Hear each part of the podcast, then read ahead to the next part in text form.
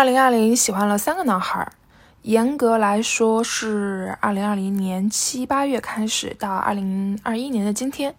最近因为电视剧《有匪》，就去刷了王一博的综艺，从二零一六年的《天天向上》开始看，以及补课了呃《街舞三》，还有两位是郭麒麟和刘昊然。但在刷街舞的时候，我又发现了王嘉尔，他也是个宝藏。就我觉得他很有创意，就很有趣。但还没有深入研究。我发现这几个九六、九七年的小孩有一个共同点，就是他们的工作年限都将近十年了，都是从高中开始就接触社会生活，所以二十三、二十四岁的他们已经活得比大部分人明白了。陈思诚有一次采访的时候说过，天赋异禀的一般都是少年。我特地去查了天赋异禀的意思，指一个人有益于别人的奇特的天赋或特长。刚好今天我看到了蒋方舟的文章，他回看自己小时候被称赞的天赋，他说，过了三十岁之后，我就假设天赋这件事情不存在了，因为对于再天才的创作者，三十岁之后支撑他们的也是经验、判断力、专注力和体力，天赋早就在青春时期耗完了。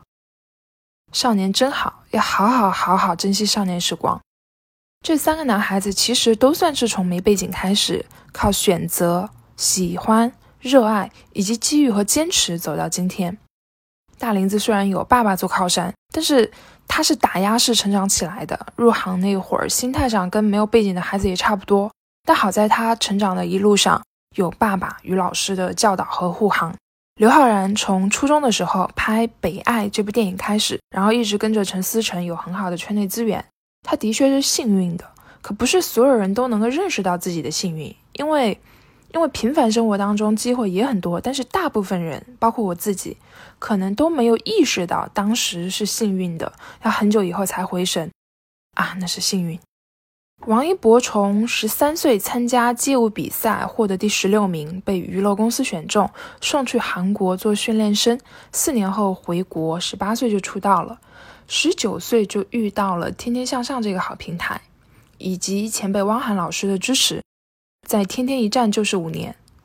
首先呢，的确证明了成名要趁早，因为年轻的时候比较容易成为那个被别人称之为天赋异禀的孩子。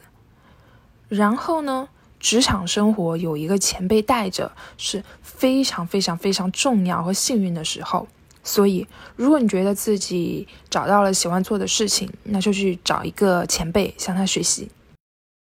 最后呢，也是最重要的，就是要专业，业务能力要强，这也是我特别喜欢他们三个的原因。大林子的文化储备、说相声的能力、待人接物的处事方式，真的很值得学习。谦逊、懂礼貌的孩子，谁都不会讨厌。浩然作为年轻一代票房最高的演员，对自己有清晰的定位，也很低调，在媒体上的曝光是收着的。这对于塑造角色还蛮重要的，可以让观众对你保持新鲜感。我特别喜欢他的声音，就气气很足，很洪亮。哇，可以说一说最近的新欢王一博了。